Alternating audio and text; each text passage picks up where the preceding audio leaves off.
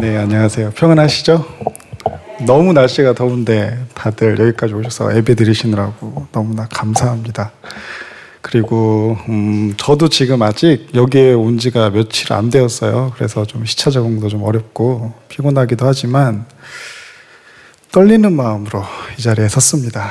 지금도 많이 마음이 떨리고 그러고 있지만 아까 찬양 드리면서 저에게 주셨던 마음들을 이렇게 돌이켜보니까 제가 여러분들께 정말 할 말이 있겠구나, 하나님께서 나에게 이곳까지 오시게 하셔서 정말 여러분들에게 무언가 전해주시고자 하시는 그 마음이 있겠구나라는 생각이 더 강하게 들었습니다. 그래서 떨리지만 하나님 제 마음을 좀 붙잡아 주십시오. 하나님 제 마음을 붙잡아 주셔서 어쩌면 제가 여러분들을 또 언제 뵙게 될지는 모르겠지만 저희가 내일을 다시 또 이제 한국으로 일단 잠시 들어가거든요. 그런데 들어가기 전에 하나님께서 저를 통해서 여러분들의 마음을 좀 하나님이 원하시는 그 메시지를 전달할 수 있게끔 통로로 사용해 주셨으면 좋겠습니다. 잠깐 기도하고 이야기를 나눌게요. 네. 하나님 참 좋습니다. 참 따뜻합니다. 그리고 열정이 넘칩니다. 하나님 이 안에 함께 하심을 참으로 마음으로 느낍니다. 이 시간 저희가 하나님께 예배하며 또한 이 순간 하나님의 말씀을 들을 때에 이곳에 모이는 모두가 하나님을 느끼게 하시고 우리로 하여금 그 하나님을 전달할 수 있는 통로가 되어지는 우리로 다시금 확신시켜 주시고 세워주시기를 원하고 기도합니다. 특별히 하나님 부족한 자를 이곳에 세워주셔서 하나님 말씀을 전달하게 하시는데 사람의 말을 잘 표현할 줄도 모르고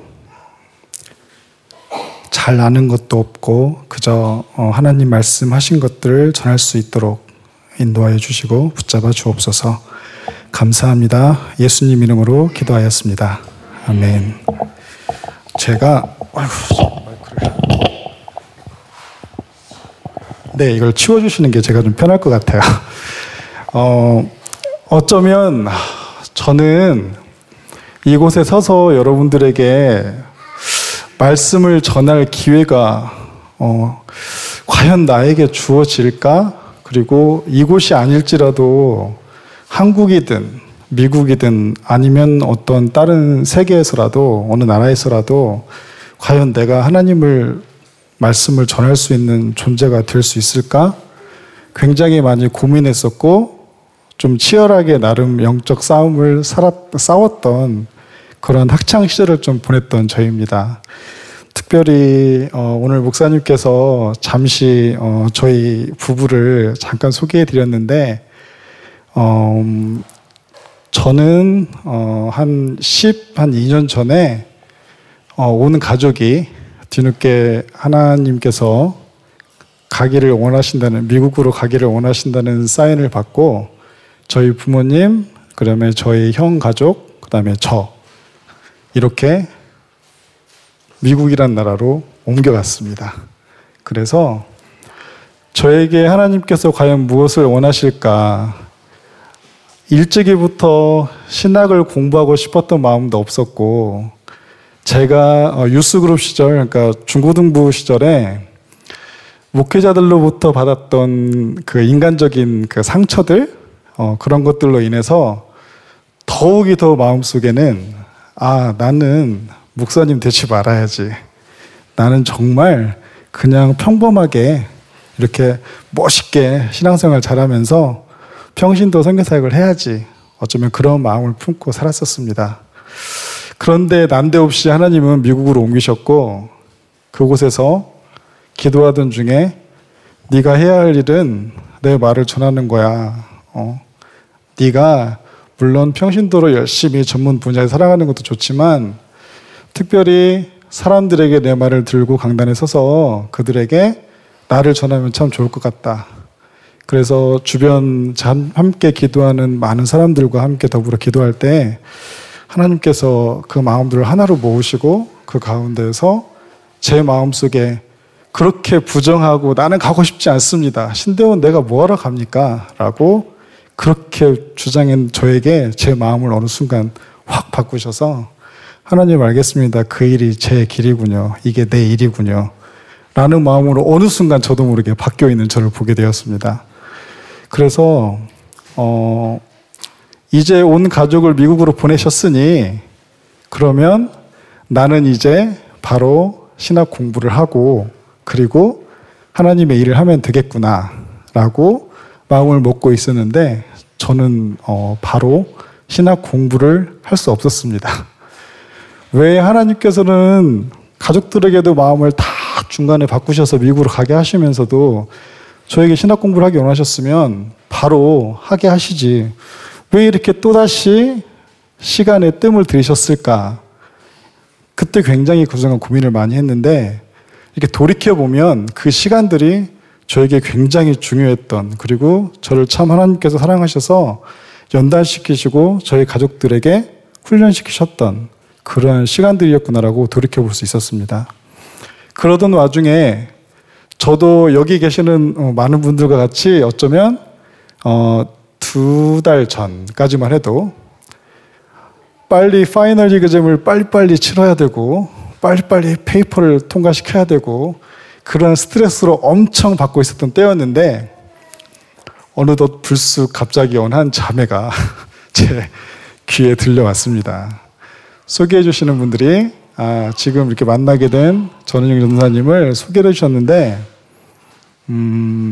어떻게 보면 영화와 같고 어떻게 보면 드라마와 같고 통화를 한 지 일주일도 안 돼서 저희가 결혼을 하기로 결정을 해버렸습니다.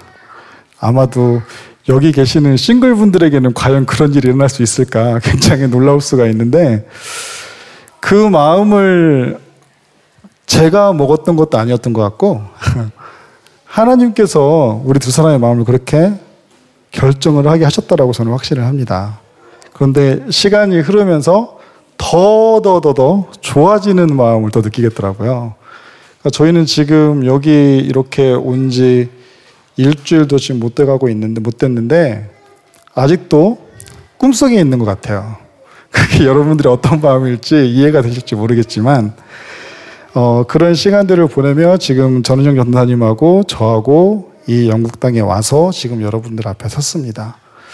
그래서 제가 오기 전에 목사님께서 저에게 설교를 한번 했으면 좋겠습니다라고 말씀을 하실 때 제가 마음이 굉장히 무거웠었어요. 왜 그러냐면 일단은 저희가 신혼여행이라고 생각을 하고 가는데 그곳에서 정말 또 설교를 해야 될까 이게 마음이 무겁더라고요. 그런데 마음 한편으로는 또 이게 첫 시작이구나. 우리 모두에게 아마 그런 마음이 있죠. 브랜드 뉴. 제 지금 삶이 브랜드 뉴입니다. 모든 게 다. 자매를 만나고 지금은 제가 첫 설교를 지금 하고 있는 겁니다.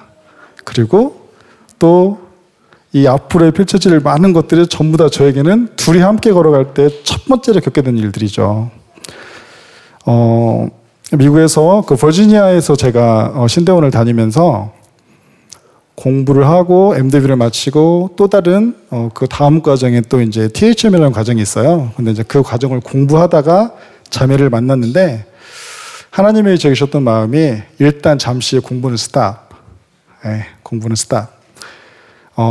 사역을 해야 된다. 제가 MDB를 공부하면서 THM을 공부하면서 계속 공부를 하면서 사역을 하려고 여러 가지 사역지도 어플라이 해보고 인터뷰도 다녀보고 막 하는 그 시간들을 보내면서 하나님께서는 저에게 그 순간만큼은 사역지를 허락하지 않으시더라고요. 이상하게. 그래서 항상 마음이 힘들었고 무거웠는데 내가 공부를 스탑하고 있는 이 순간부터 하나님께서 어떤 길을 여시겠구나. 제 마음을 오픈시키셔서 어디로든 가게 하시겠구나 이 마음을 주셔서 네 하나님 제가 과감히 하던 공부 멈추겠습니다. 그저 그냥 모르겠지만 따라가 보겠습니다. 하나님이 어떻게 하실지. 지금도 솔직히 두려운 마음도 가끔 있고 떨려요. 내가 뭘 해야 되나요 하나님? 어디로 가야 되나요? 그런데 하나님께서 분명히 저를 통해서 우리 가정을 통해서 하나님이 하실 일이 있을 것을 제가 믿기 때문에 과감히 모든 걸 접고 움직였습니다. 근데 제가 여기에 와서 지금 목사님을 잠깐 몇 번 뵈면서 이 교회에 여러 가지 지금 프로그램들이 진행되어져 가고 있다라는 이야기를 들었을 때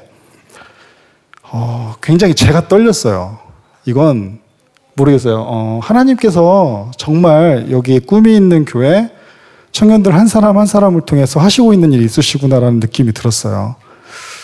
오늘 찬양을 드리면서도 제 마음이 너무 좋은 거예요. 하나님, 이 기분이 내가 지금 이 순간에만 느끼는 기분이 아니었고 제가 처음 미국의 맨하탄에 방문했을 때 그곳에서 섬겼던 교회의 청년들의 모습을 보는 것 같은 느낌이었고, 역시 하나님은 안 계시는 곳이 없이 세계 곳곳에서 지금도 일을 하고 계시는구나. 아마도 오늘 여기 지금 예배에 참석하신 여러분들에게 하나님께서 특별하게 조금 더 저를 통해서 제가 겪었던 일들을 통해서 더 말씀해 주셨으면 좋겠다는 마음으로 아까 찬양을 드리고 기도를 했습니다. 설교를 해주세요 라고 말씀을 해주셨을 때 제가 어떤 말씀을 전해드려야 될까 하나님 고민을 하면서 기도를 했는데, 이곳 헤드로 공항에 도착할 때까지도 어떠한 주제에 관해서는 떠오르지만 본문이 생각이 안 나는 거예요. 그리고 하나님, 제가 어떠한 제목으로 또한 이들에게 메시지를 전해야 될까요? 그것도 정해지지 않는 거예요. 그런데 공항에 앉아서 잠시 쉬고 있는 동안에 묵상을 하다가 이 본문과 또 목사님께서 주보에는 올리지 않으시지만 뒷부분에 나와 있는 에베소서에 나와 있는 그 말씀을 떠오르게 하셨어요. 그리고 제목을 사람을 찾습니다. 이 제목을 하면 좋겠다. 갑자기 떠오르더라고요. 그래서 그거를 급히 목사님께 카톡으로 메시지를 남겨드리고 제가 요 며칠 동안 계속 묵상을 했습니다.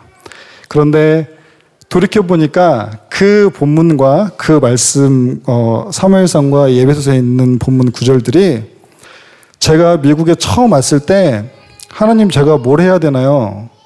하나님, 알려주세요. 어떻게 살아야 하나요? 좀 알려주세요. 그걸 기도할 때 하나님이 저를 통해서 주셨던 첫 번째 말씀이었던 거예요. 제가 2002년도에 첫 미국 시카고에 있는 코스타라는 집회를 참석할 때였어요. 그때는 제가 이렇게 사역자의 길로 걸어가겠다 다짐하고 결정했던 때가 아니었고, 그냥 여기 계시는 분들처럼 공부 열심히 해서 내가 할 수 있는 분야에서 최선을 다해서 살자. 그래서 그곳에서 하나님의 뜻을 전하자. 그거였는데 그 첫 번째 참석했던 시카고 코스타 집회에서 저에게 주셨던 그 말씀, 사무엘상에 있는 말씀과 예배소서에 있는 말씀을 다시 떠오르게 하셔서 어쩌면 이 지금 런던 땅에 여러분들이 치열하게 공부하면서 살아가고 있을 테지만, 또 공부가 끝나고 치열하게 직장에서 살아가고 있을 거지만 그 가운데 나하고 똑같은 고민들을 하고 계시는 분들이 계실 것 같다라는 생각을 제가 들어서 이 본문을 택했습니다. 그리고 제목을 사람을 찾습니다 라고 정했습니다. 어떻게 보면 이 사람을 찾습니다라는 이 제목 자체가 좀 불완전한 문장 같아 보여요. 왜 그러냐면 앞에 주어가 빠져 있잖아요. 우리 문법은 너무나 공부를 많이 해서 주어, 목적어, 서술어 이런 걸 잘 알잖아요. 근데 주어가 빠져 있잖아요. 근데 이 주어에 만약에 사람이란 주어를 쓴다면 사람이란 입장에서 어떠한 사람을 찾을 것인지 그 의미가 부여될 것 같고, 그렇지 않고 그냥 거기에 우리가 믿는 하나님을 집어넣으면, 하나님이 사람을 찾습니다라고 할 때 그러면 하나님이 바라보는 어떤 기준이 있겠구나라고 미루어 짐작할 수 있을 것 같은 거예요. 그래서 이 제목이 참 멋있다. 이렇게 결정을 하고 제가 목사님께 본문과 제목을 말씀드렸었습니다. 오늘 오기 전에 계속 이렇게 설교 원고를 정리를 하다가 아까 찬양을 드리는데 여러분들에게는 정말 죄송한 말씀이지만 하나님, 저 원고대로 하고 싶지 않아요. 그런 마음이 불쑥 들었어요. 그냥 제가 있었던 일들 여러분들에게 말하고 싶어요. 하나님, 그래도 되죠? 제가 그렇게 물어봤어요. 그래서 제 마음이 참 편안해졌어요. 지금 본문이 원고가 있는데 그거 안 하고 제가 그냥 무작정 달려가려고 마이크를 제가 뽑아둔 겁니다. 본문은 우리가 흔히 아는 대로 여러분들이 아마 예전부터 지금까지 굉장히 많이 들어왔던 본문이에요. 그래, 하나님은 중심을 보신다. 하나님은 사람의 외모를 보고 판단하지 않으신다. 이걸 좀 더 구체적으로 주석을 찾아보고 깊이 들어가서 원어를 분해하다 보면 더 좀 복잡하고 세분한 의미가 있어요. 그런데 저는 별로 그런 거 좋아하지 않거든요. 제가 목사님께도 말씀을 드렸는데, 물론 저는 좀 더 깊이 있게 좀 더 분석해서 연구해서 말씀을 전하고 그 말씀대로 살아갈 수 있도록 돕고 싶고 그런 목회를 하고 싶습니다라고 저는 마음속에 생각하고 있었지만, 하나님 말씀은 언제나 심플하거든요. 복잡하지 않거든요. 제 성격 자체가 또한 제가 똑똑하지를 못해서 복잡한 걸 또 굉장히 싫어해요. 그래서 하나님, 그러면 이 하나님께서 중심을 보신다라고 하셨던 그 의미를 어떻게 이들에게 말해야 할까요? 좀 고민을 해봤어요. 묵상을 하면서. 보통 우리가 예전부터 들어왔던 말씀은 그래, 말 그대로 보이는 것들로 하나님 판단하지 않으세요. 여러분 내면에 있는 어떤 질서 있는 내면의 통찰력들을 하나님께서 보십니다. 그것을 키우게 노력해야 됩니다. 어떻게 좀 그런 이야기들을 저는 많이 들었었거든요. 그런데 제가 묵상을 하면서 느꼈던 하나님이 중심을 보신다라고 하셨던 부분은 무엇이었었냐면, 제가 오늘 이번 주에 주일 예배를 드리면서 또 깜짝 놀랐던 부분이긴 한데, 하나님이 중심을 보신다 그거를 말할 때 저에게 주셨던 하나님의 말씀은 하나님을 갈망하고 하나님을 구하고 찾는 거다. 그 마음 상태를 하나님께서 말씀하시는 중심으로 표현하지 않았나, 그런 생각이 들었었어요. 그래서 이런 거를 가지고 이야기를 해야 되겠다 하고 있었는데, 주일 예배 때 목사님께서 말씀을 하시는데 기도에 관해서 이야기를 하시고, 기도를 하면서 정말 간절히 기도해야 된다라고 말씀을 하시고, 그러면서 하나님께서 아버지의 마음으로 우리의 어떤 모습과 어떠한 상황들을 떠나서 늘 하나님께 간구할 때에 아버지께서 다 들어주신다, 그 메시지를 전하시는데, 내가 수요일에 오면 이 말씀을 전하는 게 맞겠구나라는 확신이 드는 거예요. 그래서 너무나 감사했고, 그 중심을 보신다 하실 때 여러분들의 상황과 어떠한 여건과 여러분들의 그 모든 어떤 지금 벌어지고 있는 일들 가운데에서 하나님은 그 세세하게 하나하나 다 하나님께 아뢰라고 말씀하고 있다. 그것을 하나님은 보기를 원하신다라고 제가 느꼈어요. 그래서 어쩌면 지금 이곳에 계시는 여러분들의 마음속에, 그리고 지금 너무나 피곤한 몸을 이끌고 그 어라이즈 프로그램을 하고 오신 분들의 마음속에 하나님께서 그 세세하게 지금 그 피곤한 마음뿐만이 아니라 내가 전도를 했는데 하나님 말씀을 전했는데 그러한 것들을 통해서 하나님 일하게 해주세요. 또 누군가를 만나게 해주세요. 하나님 이건 끝났지만 또 다음 주에 또 어떤 일들이 벌어질지 하나님 또 새로운 사람을 만나게 해주시고 계속 하나님 말씀을 전하게 해주세요. 어쩌면 그런 마음들을 하나님께서 주시기를 참으로 소망하고 제가 기대를 합니다. 그래서 참으로 뜨거운 지금 이 찬양 속에서, 뜨거운 기도 속에서 저도 모르게 하나님 앞에 저도 새롭게 다시금 예전에 먹었던 그 마음들, 사역자의 모습으로 들어서는 그 마음이 아니라 그냥 여러분들과 같았던 평범했던 청년의 마음으로 돌아가서, 하나님 저 찾으시고 계시죠? 하나님 저 하나님께 드리고 싶어요. 하나님 저도 하나님 찾으시는 그러한 내 마음의 중심을 보신 하나님, 그러한 예배자가 되고 싶어요. 그래서 아까 찬양할 때 참 마음이 뜨거웠습니다, 저도. 그런데 그러한 마음을 또 느끼게 해줄 수 있는 교회를 만나서 정말 너무 감사하고, 그리고 하나님 앞에 너무나 땡큐 갓, 정말로 너무나 감사합니다 고백을 했어요. 그러면 오늘 본문 가운데에서 하나님께서 마음의 중심을 보신다고 하셨던 그 표현을, 제가 묵상했던 부분들을 여러분께 말씀을 드렸는데, 제가 지금 이 순간까지 신학대학원을 가기 전부터 쭉 크리스찬으로 살아오면서 지금 아마 여러분들도 각자의 마음속에 어떤 모토가 있으실 거예요. 나는 이렇게 살아야지. 크리스찬으로서 이런 삶을 살아야지라는 게 있을 거라고 생각을 하는데, 저에게도 그런 게 있는데, 특별히 한국에서 있을 때하고 다른, 미국에서 한 12년의 시간 동안에 치열하게 일반 이민자처럼 살아가면서 느꼈던 것들과 또한 그 후에 공부를 하면서 느꼈던 것들 속에서 저에게 주셨던 두 가지의 중요한 키워드가 저한테는 있어요. 그게 뭐였냐면, 첫 번째는 정직이었어요. 정직. 이건 사람들 앞에서의 정직이 아니라 하나님 앞에서의 정직이었어요. 한국에서 믿는다라고 생각을 하고, 아, 나는 나름대로 신앙도 있어. 나는 나름대로 경험도 있어. 나 청년부 리더도 했고 엘더도 했고 간사도 해볼 뻔했었고 참 큰 교회도 섬겨보고 그런 경험이 있어. 내가 말을 하면 사람들이 다 들어줘. 그래? 그리고 사람들이 따라와. 그래, 나는 더 이상 어떠한 특별한 경험도 필요 없어 라고 생각을 했었었고, 그러한 상태에서 미국에 왔을 때 하나님께서 제 마음속에 가장 도전을 주셨던 부분이 정직이라는 부분이었어요. 사람들이 보기에는 정직해요. 내 주변 가족들, 내 친구들 보면, 아, 야, 너처럼 모범적인 사람이 어디 있어. 너처럼 깨끗한 사람이 어디 있어. 이렇게 사람들은 말을 하고 저를 바라보더라고요. 저는 그게 당연히 전 줄 알았어요. 그게 그런 모습이.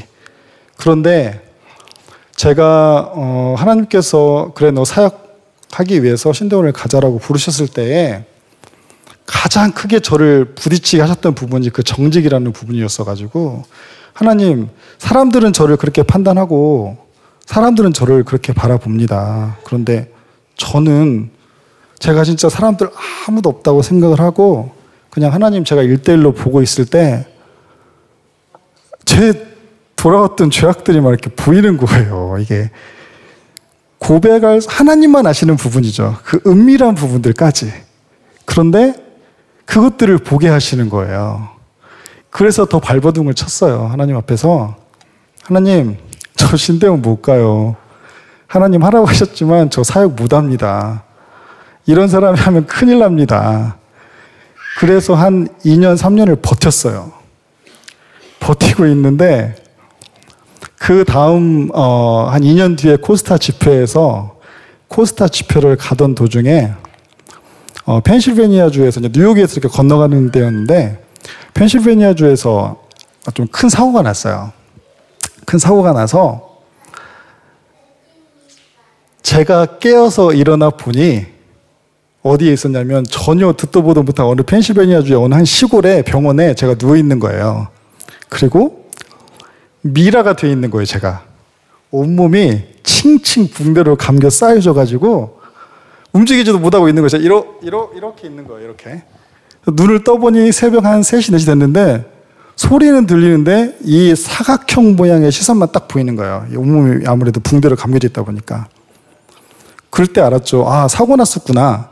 물론 사고 나기 전에 인식은 하고 있었지만 내가 병원에 와 있으리라고는 눈을 떠보니 알게 된 거죠. 하나님, 저 알았어요. 그 순간 바로 제가 또 하나님 앞에 고백을 했어요.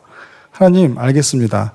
내 죄 하나님 다 드러나게, 하나님께서 아시는 것들도 있는데, 하나님 알겠어요. 제가 기도하고 이런 모습도 하나님이 사용하시겠다고 하시니까 알겠어요. 하나님, 저 기도하고 신대원 갑니다.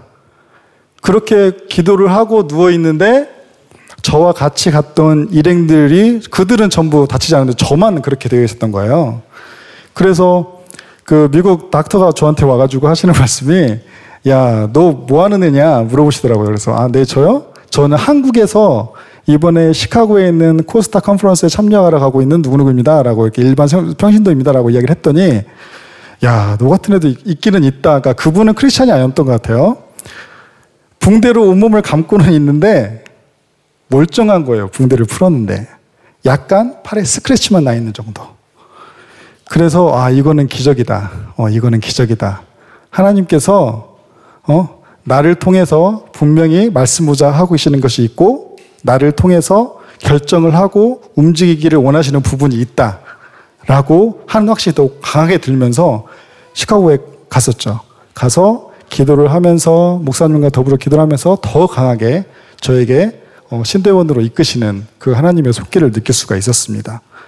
그럴 때 제가 하나님 앞에, 하나님, 저 앞으로 정직하겠습니다.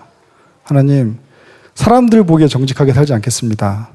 하나님, 저 말도 잘 못하고 서투르고 똑똑하지도 못하고 배운 것도 짧았는데 하나님, 저 정직하게 한번 살아보겠습니다. 내 마음속에 있는 것들 사람들에게 그대로 다 표현하고 있는 그대로의 모습을 보여서 사람들이 설령 나를 주변에서 아이고 쟤는 왜 이렇게 고지식해, 쟤는 왜 이렇게 유도리가 없어, 쟤는 왜 이렇게 머리를 잘 못 써, 지혜도 없는 것 같아, 왜 저래? 라고 할지언정 하나님 앞에서 정직하게 살겠습니다. 그러면 하나님, 내가 정직하게 살아갈 때의 그 뒤에 따라오는 여러 가지 상황들에 있어서도 제가 감당할 수 있게 해주세요. 저만 그러지 말고 저희 가족들, 기도하는 분들에게도 그런 동일한 마음을 주셔서 서로 위로하고 서로 감사할 수 있는 마음을 서로 전할 수 있게 해주세요. 그렇게 제가 하나님 앞에 기도를 했어요. 그래서 그때 이후로 첫 번째 저에게 가장 중요한 신념이자 이렇게 살아야지 모토 같던 것이 바로 정직이었습니다. 오늘 본문 말씀에 하나님께서 다윗을 통해서 이스라엘의 또한 새로운 왕으로 세우시고자 한 계획들을 사무엘 선지자를 통해서 하나하나 이루어가져가는 과정들을 지금 말씀해 주시고 계시는데, 우리가 흔히 알기로도 다윗은 그저 어떻게 보면 평범했던 사람이에요. 지금으로 따져 계산을 해봐도 그저 자기 할 일에 열심을 했었고 그냥 묵묵히, 그리고 하나님이 나를 통해서 함께 하시는구나라는 정도 고백할 수 있는 사람, 어떻게 보면 그런 사람이었지만 하나님께서는 그 자기 다윗의 형제들 가운데서 가장 어찌 보면 이 다윗의 정직함을 보셨던 것 같아요. 하나님 앞에서 훗날 왕이 되어서도 여러 가지 것들로 하나님 앞에 죄악을 많이 저지른 다윗이었지만 하나님은 그때마다 그러한 다윗의 마음속에 있는 하나님을 향한 정말 회개하는 마음, 하나님을 향한 나의 잘못을 온전히 드러낼 수 있는 용기, 그 안에서 하나님 앞에 고백할 수 있는 용기, 이 모든 것들을 하나님께서 보셨던 것 같아요. 그래서 사도행전에 있는 말씀에 하나님께서 이 다윗은 참으로 내 마음에 합한 자다, 이런 표현이 나오거든요. 합했다라는 말은 정말 그 내면에 깊숙이 들어가서 하나님이 가지고 계시는 기준, 내가 가지고 있는 기준이 아닌 하나님이 가지고 계신 기준에 딱 맞다, 그럴 때 합했다라고 성경에서는 표현을 하거든요. 그러한 기준을 가지고 있던 다윗을 보셨다라고 저는 생각이 들어요. 그래서 저에게 하나님께서 모토로 갖게 하셨던 그 정직함, 그게 다윗에게도 있었구나. 물론 저는 다윗보다도 못한 자입니다. 그렇지만 여기 계시는 모든 분들, 저를 포함해서 계시는 분들이 정말 나는 크리스찬인데 하나님을 안다고 말하는 자인데 하나님, 나 사람들 앞에서만이 아니라 먼저 하나님 앞에서 정직하게 해주세요. 그래서 사람들이 어떠한 시선으로 나를 바라보고 뭘 한다고 내가 예민하게 굴 게 아니라 그저 그냥 하나님 앞에서 하나님, 저 이렇게 했어요. 하나님 죄송합니다. 하나님 도와주세요. 힘을 주세요. 하나님, 이러한 모습을 통해서 분명히 하나님은 일하시잖아요. 그래서 내가 말씀을 전할 때에 그 말씀을 통해서, 내 모습을 통해서 직접 가서 전도를 하지 못해도 그냥 내 있는 자리에서 사람들이 영향력을 받고 하나님께 나아올 수 있도록 나를 사용해 주세요 라고 그런 마음을 갖게 해달라고, 그렇게 여러분들께서도 고백을 해보셨으면, 그리고 그러한 시간들을 앞으로 살아갔으면 하는 제 마음이 있었습니다. 그리고 또 두 번째로, 또 제 안에 미국에서의 유학생활과 그냥 이민자로서의 삶을 살면서 느꼈던 또 다른 한 가지는 진짜 열심히 살자, 진짜 열심히 살자. 그런데 그게 또한, 그것 또한 하나님 앞에서 열심히 살자였습니다. 좀 고상한 말로 표현하면 성실하게 살자라고 표현할 수가 있겠는데, 우리는 성실할 수 없잖아요. 우리는 열심히 한다고 하지만 때로는 뒤돌아보면 조금의 내 계산이 들어가 있을 때가 있거든요. 그래서 하나님 저 이거 이렇게 하고 싶어요. 이거 저렇게 하고 싶어요. 저한테 좀 잠을 알 잘 수 있는 그런 강한 정신력을 주세요. 내일 시험인데 이 시험 잘 통과할 수 있게끔 지금부터 날 새고 공부해도 시간이 모자랍니다. 하나님 주세요. 그러하면서 내가 이렇게 돌이켜보고 있으면, 저도 그랬거든요. 한쪽에 가서 아 그래? 커피 마시면서 같이 공부하는 친구들하고 이야기하고 있어요. 새벽에. 왠지 모르게 내 안에는 그렇게 조그만한 요령이라도 피워볼 그런 마음들이 잠재되어 있는 것 같아요. 어떻게 보면 그게 우리 인간들이 모두가 다 가지고 있는 부패한 마음이죠. 그런데 그런 것까지도 저는 고쳐보려고 우리 모두가 노력을 좀 했으면 좋겠어요. 정말 그러려면 하나님 앞에서 진짜 예민하게 하나님이 진짜 내 앞에 계시는구나 라고 늘 생각을 해야 될 것 같아요. 그렇지 않고서는 그렇게 하나님 앞에서 열심히 살아야 되겠다, 성실해야 되겠다, 이런 마음을 먹기가 참으로 어렵다라는 걸 제가 미국 생활을 통해 느꼈습니다. 한때는 이런 일도 있었어요. 제가 공부를 하면서 아마 여기 계시는 분들 또한 그러한 경험들을 가지고 계셨을 거라고 생각을 하는데, 하나님이 하라고 하셨으니 하나님 다 책임져 주셔야죠. 믿고 기도하면서 쭉 걸어가고 있는데 어느 순간 막다른 골목에 이르렀어요. 하나님 공부하라고 하셔서 공부하고 있는데 저 없잖아요. 돈도 없잖아요. 당장 내일 학비를 내야 돼요. 하나님 학비 없는데요? 하나님이 그렇게 인도해 오셔서 하나님 믿는 자를 통해서 아 당신의 가정, 우리 아버지를 통해서 당신의 가정 미국으로 인도하셨으니 하나님이 분명히 무언가 채워주시고 넘치게 부어주실 것입니다. 걱정하지 마세요. 사람들도 그렇게 보고 저희들도 그렇게 당당히 이야기를 했어요. 그런데 웬걸? 부모님이 하시던 비즈니스가 갑자기 폭삭 어떠한 이유에서인지 계속 마이너스가 되는 거예요. 그러더니 가게를 세탁소를 했는데 결국에는 두 개가 문을 닫았어요. 그것도 저희의 의지가 아닌, 빚을 못 갚다 보니 돈이 수입이 어느 정도 올라오지 않다 보니 타의에 의해서 가게가 저희가 들어갈 수 없게 딱 묶어져 있더라고요. 어느 날 갔더니. 그런 상황에서 제가 아무리 발버둥을 쳐도 하나님 한 학기 남았는데요. 가장 기본인 MDB 하려면 나 이거 한 학기 남았는데 하나님 나 어떻게 해야 돼요? 너무 힘들어서 하나님께 계속 기도만 했어요.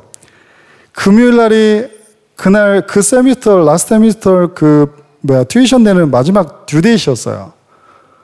내가 지금 금요일 날 오후에 있단 말이죠. 하나님, 저 어떡해요? 알겠어요. 그동안 하나님께서 나에게 경험해 준 것들 중에 하나는 저는 그게 있었어요. 안 되면 포기하자, 뭐 까짓 거. 내가 하는 것도 아닌데. 내가 할 수 있는 것도 아닌데. 하나님, 저는 하나님한테 말했잖아요. 저는 할 수 없죠? 그럼 알았습니다. 그럼 공부도 여기까지 하라고 하시나 봅니다. 그리고 그냥 포기했어요. 진짜로. 이해가 안 되실 수도 있는데 저 진짜 포기했어요. 어찌 보면 제가 지금 전은정 전사님을 만나서 결혼을 하고 이렇게 오게 된 것도 그런 어떤 포기함에 익숙해졌던 제가 과감히 지금 공부를 스탑하게 된 것일지도 모르겠어요. 그런데 그 순간 제가 그렇게 고백을 하면서 포기했어요. 저 알았습니다. 하나님 저는 못합니다. 뭐 제가 아쉬운 것도 아니고 하나님이 뭐 저 하겠다고 하라고 하셨는데 그럼 저 못하게 하시니까 제가 어떻게 할 수 없어요. 네, 내려놓을게요. 그리고 이제 차를 운전하고 학교를 내려와서 집에 가기 전에 잠깐 커피숍에 들렸었어요. 근데 저는 우연이라고 생각은 안 해요. 하나님의 인도하심이구나 생각을 해요. 왜 그러냐면 제가 평상시에 유일하게 알고 지냈던 미국인 친구 부부가 있었어요. 그런데 그 친구 부부를 우연찮게 제가 그 카페에서 만나게 된 거예요. 이 친구가 갑자기 저를 위해서 기도해주고 싶다는 거예요. 그래서 왜 갑자기 뜬금없이? 그랬더니 저는 그런 거 되게 쑥스러워하거든요. 그리고 성격이 되게 내성적이라서 사람들 앞에서 말도 못하고 그래서 아 됐어 나 그런 거 낯간지러워 싫어. 그랬더니 이 친구 아니야 나 너 위해서 용 너 위해서 기도해주고 싶어. 잠깐만 이리 와. 갑자기 막 그 미국 카페 안에 가면 사람들 많잖아요. 근데 거기서 제 손을 잡아주고 기도해주고 싶다는 거예요. 그래서 알았어. 두릅 떨리고 막 그러고 있는데 기도를 해주는 거예요. 이 친구가 기도를 딱 해주더니 저한테 하는 말이 용. 아, 저 미국 친구들은 저를 제 이름이 김용은인데 용이라고 불러요. 그게 편하대요. 그래서 용, 너 지금 뭐 필요한 거 있지? 그래서 왜? 갑자기 왜? 왜 그러냐면 아, 설마 하나님이 설마 그래서 그 생각을 가지면서 그 마음을 먹으면서도 말을 안 했어요. 친구한테 용 빨리 말해. 기도하는데 뭔가 누가 나한테 할 말이 있을 것 같아. 그러는 거예요. 알았어. 내가 말할게. 근데 내가 이걸 말해도 야 내가 네 형편 뼈니 아는데 그러니까 기대감은 조금 있죠. 사람이 마음이자. 그래서 내가 그래 좀 그런데 내가 지금 실은 너도 알지만 오늘 마지막 듀데이시잖아. 내가 이번 학기 학비를 내야 되잖아. 근데 내가 실은 이래저래 해서 너도 알다시피 우리 집이 이렇게 해서 가게를 문 닫고 먼저 저 회사 이렇게 됐다 라고 이야기를 했어요. 하고 그래서 되게 고민이 된다. 그런데 하나님 나한테는 그냥 너 그래 알았어. 나한테는 나 포기하겠습니다. 하나님 알아서 나중에 그 다음에 어떤 그 진행 과정들을 책임져 주세요 라고 말해버렸어. 그러니까 나는 할 말은 없지만 뭐 네가 또 그렇게 말하라고 하니까 나는 말을 할게. 기대하는 마음으로 이야기를 했어요. 그랬더니 딱 그 얘기를 하는데 얘가 갑자기 야 너 잠깐만 용 잠깐만 갑자기 전화를 하는 거예요. 전화를 하겠다고 하면서 자기 와이프에게 전화를 하는 거예요. 이래저래 한참을 전화를 하더니 용 우리 지금 저기 학교 그 옵스에 가서 내자. 그래서 끌고 가는 거예요. 저를 손을 붙잡고. 내가 얘 미국인 친구 얘 형편도 제가 알거든요. 얘도 가진 게 없어서 와이프가 겨우겨우 거기서 LA에서 이 버지니아로 이렇게 넘어왔는데 겨우겨우 와이프가 일해가면서 그걸로 학비를 조달해서 이 친구도 공부를 하고 있는 미국인 참 어떻게 보면 신학생이었거든요. 그랬는데 저를 손을 잡고 그냥 가는 거예요. 가더니 용 됐지? 됐어 이제 걱정하지 마. 딱 내고 해결돼 버렸어요 제가. 그래서 제가 이게 뭐지 또 내 마음이 이게 뭐지 하나님? 뭐죠? 아 이게 뭐죠? 계속 그 고민을 해가면서 집에 한 3시간 운전하고 집을 노스캐롤라이나로 또 이제 가게 됐어요.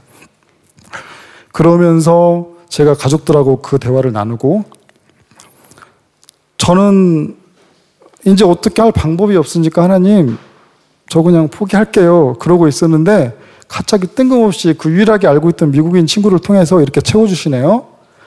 그랬더니 우리 아버지 어머니 야 걱정하지 말자 이제 우리 앞으로 우리 돈 없다고 하지 말자.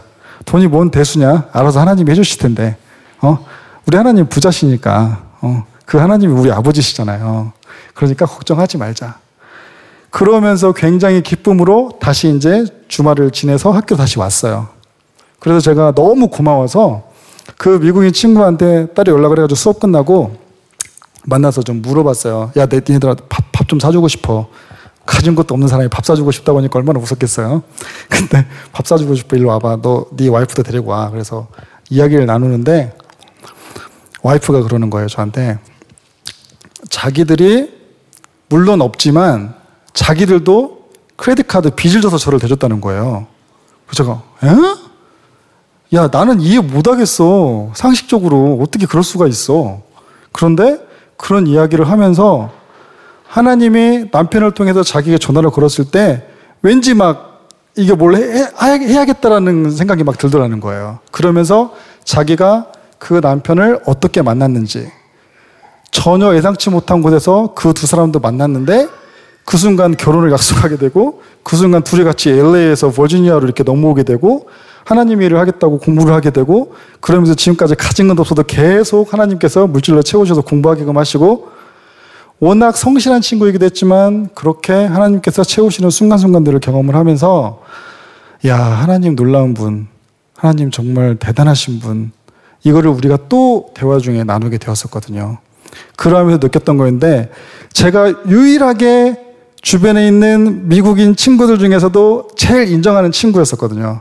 그러면서 왜 인정을 하냐면 이 친구는 정말 정직해요. 그리고 이 친구는 진짜예요. 그 진짜라는 게 하나님 앞에서 진짜 열심히 치열하게 살아가는 친구예요. 주변에 많은 미국인 친구들이 있지만 걔네들을 솔직히 한국말로 그 뭐죠? 농땡이를 피우거든요. 그런데 이 친구는 전혀 그런 게 없는 친구였거든요. 어떻게 보면 정말 고지식가적으로 책만 파고 있는, 요령도 피우지 않고 묵묵하게 그냥 도서관 가서 아 여기서부터 여기까지 이거 하고 저거 하고 끝나고 집에 가서 자고 와서 또다시 이거 하고 수업 들어가고 이거 하고 그거밖에 없던 친구였어요. 야, 너 왜 그렇게 사냐? 내가 물어봤을 때, 야, 내가 하나님 앞에서 신학교 간다고 했을 때 약속했어. 나 하나님 앞에서 내가 이미 정직한 건 나 스스로 조금은 알겠지만 성실한지는 모르겠는데 하나님 앞에 내가 성실하게 살기로 약속을 했어. 나 와이프가 이렇게 어려운 상황 가운데서 이렇게 자기가 힘들게 벌어서 나를 지금 채워주고 있어. 나 열심히 안 하면 안 돼. 그래서 이 친구가 MDB를 시작하면서부터 THM, PhD까지 가는 시간을 4년에 끝냈어요. 아마 여러분들은 이해가 되실지 모르겠는데, 아, 목사님은 이해가 되실 수 있겠는데, 이 과정이 시간이 굉장히 필요하거든요. 특히 PhD라는 학위를 받기 위해서는 여러분들도 공부하시는 분들 아시겠지만 아무리 보더라도 기본 한 4, 5년 되지 않나요? 근데 그 모든 과정을 MD부터 석사부터 해가지고 그렇게 끝냈다라는 게 놀랍고, 저는 정말 하나님 앞에서 어떻게 이런 사람이 있을 수가 있지? 근데 이 친구가 저에게 고백을 하기를, 이건 진짜 내가 하나님과 약속했고 하나님 앞에서 그렇게 살려고 노력했고 그러면서 하나님이 자연히 이거를 주시더라라고 말씀을 하더라고요, 저한테. 그래서 아, 진짜 하나님 앞에서 정직하고 성실하면 자연히 내가 원하지 않는 것, 원하는 것 다 따라오게 해주시는구나. 우리가 그렇게 살아야겠구나. 내가 그렇게 살아야 되겠구나. 내가 하나님 젊었을 때 특히 그렇게 살아야 되겠네요. 그런 생각을 갖게 해주시더라고요. 그래서 지금 이렇게 치열하게 공부하고 있고 치열하게 뭐 직장 생활을 하고 있고 이러한 와중 속에서 여러분들이 제발 제가 바라기는, 저 또한 저에게 바라기는 정말 정직하고 정말 성실하고 그러면서 그렇게 깨끗하게 살다 보면 하나님께서 분명히 여러분들이 말을 하지 않아도, 저 예수 믿으세요? 예수 믿으세요? 하나님, 예수님 우리 구원자이십니다 라고 말하지 않아도 여러분들의 모습만 보고서 저는 분명히 믿는 사람이 더해질 거라고 생각을 하거든요. 꼭 그러한 여러분들이 되기를 정말 축복합니다. 그래서 제가 그러한 생각들을 가지고 이렇게 저렇게 살아가고 있는데 고민이 되었어요. 하나님, 그러면 내가 그렇게 정직하고 성실하게 살아간다고 치죠. 하나님, 그렇게 치죠. 그러면 지금 어떠한 이 순간에 제가 무엇을 해야 될까요? 하나님, 그럼 뭐를 해야 될까요? 이거를 자꾸 묻게 되는 때가 있었어요. 그럴 때 묻게 될 때 저에게 그 주셨던 말씀이 오늘 목사님께서 뒷부분에 읽어주셨던 예배소서 5장에 있는 말씀이셨어요. 제가 한번 잠깐 읽어보면 그 5장 15절에서 17절에 있는 말씀이었는데 한번 읽어볼게요. 그런즉 용훈이 네가, 저한테 저는 해주셨던 말씀으로 제가 읽을게요. 용훈이 네가 그렇게 나한테 어떻게 할까, 어떻게 뭘 해야 되나라고 묻지 마라. 그냥 지금 너 앞에 있는, 지금 네 앞에 놓여져 있는 공부, 시간, 거기에 집중해라. 뭘 이렇게 자꾸 물어보냐. 그러다 보면 네가 여기로 가야 될지 저기로 가야 될지 그곳에 가 있을 거야. 그러니까 네 일에 지금 집중해. 지금 그 시간에 집중해. 그러시면서 세월을 아끼라. 때가 악하니라. 어리석은 자가 되지 말고 지혜 있는 자 같이 행하라. 그 말씀을 주시는데, 아, 이거군요. 하나님이 주시는 지혜는 제가, 하나님 뭘 해야 돼요? 하나님, 아, 남들 생각에는 이 길로 가서 이렇게 공부했으니까 이렇게 하는 게 좋겠네요. 하나님 이 길을 열어주세요. 저렇게 하게 해주세요. 이게 아니고 그냥 뭘 어디 길로 가든지 각자에게는 다 해야 될 것이 있거든요. 하나님은 그렇게 정해 놓으셨거든요. 그러니 내가 지금 이 순간 그저 하나님 주어진 시간 열심히 살게요. 하나님 원하시는 게 그거인 것 같아요. 저희가 이런 말씀 주시면서 네, 하나님 알겠어요. 저 그러면 제가 그 말씀을 주시는 순간에 학교에 하는 공부 외에 또 무슨 일을 하고 있었냐면, 아마 여러분들도 뭐 팔타임 잡을 뭐 이렇게 띄우시는 분도 계시겠죠. 학교에서 청소하는 일, 그리고 틈틈이 저희 부모님이 이제 그 비즈니스를 저희 이렇게 접히게 되고, 그 다음에 클로즈를 하고, 또 부모님이 또 이렇게 야간으로 빌딩 청소를 하시고 계셨거든요. 먹고 살아야 되니까. 그래서 그 일도 가서 도와주고 하면서 정말 나름 한 그 이후에 한 3, 4년 이상을 정말 치열하게 살았어요. 방학도 없이. 저도. 그러면서 하나님께서 어쩌면 그러한 저를, 그렇게 조금이라도 노력하는 저를 하나님께서 저는 기뻐하게 생각하셨다고 생각을 합니다. 그래서 그 이후에 또 다른 과정으로 공부하는 과정의 길을 하나님이 여시는 거예요. 저는 공부에 전혀 관심도 없거든요. 여러분들처럼 똑똑하지도 못하고, 저는 정말 잘 배우지도 못하고, 전혀 신학의 신자도 모르던 전혀 엉뚱한 공부를 했던 사람이 갑자기 이걸 뛰어든 거라서 그런 저를 또 다른 과정으로 이끌어 가시더라고요. 근데 저에게는 그게 목표가 아니거든요. 저는 하나님 일 해야죠. 말씀 전해야죠. 공부 좋은데 이게 주가 아니잖아요. 그래서 그냥 과감히 와이프를 만나자마자 때려치웠다는 표현 좀 그렇죠? 접고 그냥 왔어요. 제가 어쩌면 미국에 다시 이제 가족들은 다 미국에 있지만 미국에 들어가는 것도 어려운 상황이고 저한테도 너무 무모한 도전 같아 보이기도 하고 그런 결정일 수도 있는데 제가 와이프에게도 한 이야기지만 나도 모르겠다. 모르겠는데 그렇지만 너하고 내가 만나서 이렇게 지금 이 순간까지 이 과정들을 하나하나 이렇게 돌이켜보면 하나님이 일하신 게 보여. 어떻게 이렇게 할 수 있지? 이거는 어찌 보면 나는 내가 지나온 시간들 속에서 나름 하나님 앞에서 피 터지게 정말 정직해 보려고 했고 열심히 살아보려고 했고 그랬기 때문에 하나님이 노란 선물을 나한테 주신 게 아닐까라고 저는 생각을 한다라고 제가 그렇게 마음속으로 생각을 했었어요. 그래서 가족들도 보고 싶고 조카들도 보고 싶고 빨리 또 미국에 가고 싶은데 지금 당장에 제가 갈 수가 없어요. 이미 다 접고 나와버렸기 때문에. 그렇지만 그런 생각이 들기도 전에 하나님께서 저에게 주신 생각은 난 널 통해서 일할 거야. 기다려봐봐. 무언가 있어. 기다리고 있어. 지금 당장에 안 보여. 근데 있을 거야. 기다려봐봐. 그런 마음을 주시면서 저를 평안하게 해주시는 거예요. 그래서 하나님 감사합니다. 제가 그러한 저임에도 불구하고 이렇게 이곳에 와서 하나님 말씀을 전할 수 있고 이곳에 와서 정말 뜨겁게 열심히 치열하게 살아가고 있는 여러분 한 분 한 분들을 뵙고 하나님 말씀을 나눌 수 있다는 사실이 너무나 감사했어요. 너무나 감사하고 또 뭐 언제 또 보게 될지는 모르겠지만 길 가다가 혹시 저를 보게 되면 아는 체 좀 해주세요. 제가 참 쑥스러움을 많이 타는 사람인데 아는 체 해주시고 보실 때마다 전사님 뭐 맛있는 것 좀 사주세요. 말씀해주세요. 그러면 저는 과감히 쏩니다. 물론 가진 게 없지만 쏩니다. 그러한 삶을 살면서 조금 이렇게 열심히 해외에서 공부를 하면서 직장 생활을 하면서 살아가고 있는 분들을 만나면서 용기도 주고 싶고 도와도 주고 싶고 왜 그러냐면 그거는 제가 부자이기 때문이 아니고 하나님이 부자시니까 하나님이 그리고 아버지시니까 그래서 그러한 마음으로 한 사람 한 사람을 좀 섬겨드리고 싶은 마음이 있어요. 어쩌면 그러한 것들을 일찍이 하나님께서 한국을 떠나게 하셔서 미국에서 여러 가지 온갖 고생들을 다 하게 하시더니 그러더니 그런 걸 겪게 하시고 그런 마음을 품게 하시고 여러분들 앞에서 이렇게 서서 말할 수 있는 시간을 허락하신 것이 아닐까라는 생각도 해봤습니다.